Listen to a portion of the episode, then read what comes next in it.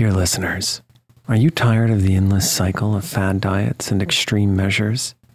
It's time to wake up to a better weight loss solution with Ro Body. As someone who's been through the ups and downs of weight loss, I know firsthand the challenge of trying to find what will stick. That's why, if I qualified for Ro Body today, I'd jump at the chance for a scientifically backed program that supports long term success. With Ro Body, you'll gain access to the most popular weight loss shots on the market, paired with personalized lifestyle changes. Over 200,000 people have already chosen Ro to help them lose weight. Say goodbye to the roller coaster of weight loss dreams and hello to sustainable, real results with Ro Body. Go to ro.co slash snoozecast.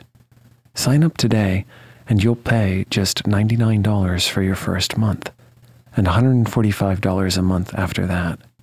Medication costs are separate. That's ro.co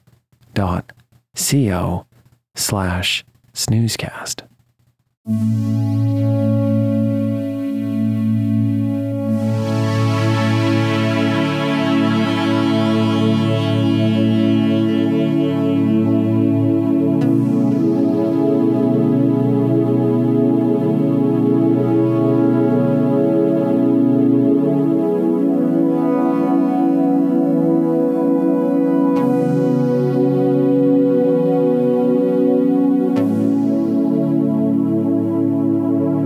To Snoozecast, the podcast designed to help you fall asleep. Find us on snoozecast.com and follow us on Instagram at snoozecast to find behind the scenes content. If you'd like to get an email once a week with upcoming sleep stories and other news, subscribe to this newsletter at snoozecast.com. This episode is brought to you by our Patreon supporters and by the Woods Folk. Tonight, we'll read the opening to The Bad Little Owls from the Told at Twilight series by John Breck. It was published in 1923. A group of owls is called a parliament. This term originates from C.S. Lewis's description of a meeting of owls in The Chronicles of Narnia.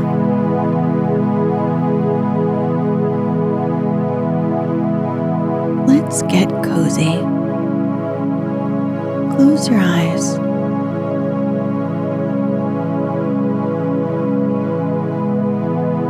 Relax your body into the softness of your bed.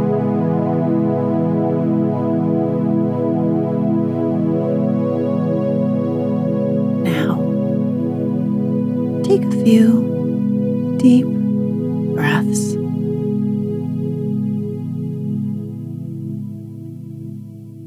Chapter 1 The Woods Folk learn the rules about fire. Take to the water quick, shouted Dr. Muskrat. Climb a tree, advised Chatter Squirrel, balancing on the tip end of a limb. And they had the woods folk so excited they didn't know what to do. Most of them couldn't climb if they wanted to, and mighty few of them liked to swim. So those who were there tried to run away, and those who weren't came to see what was going on.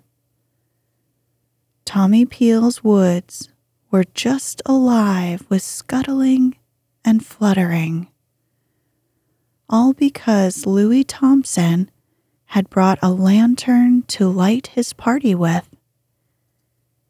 He had brought all sorts of things to eat, too, and he planned to sleep all night in the woods and fields in a tent made of one of his mother's blankets. Of course, Louis couldn't think what was the matter with the woods folk.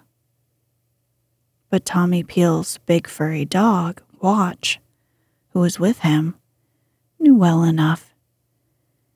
He sat there with his tongue out, laughing at them.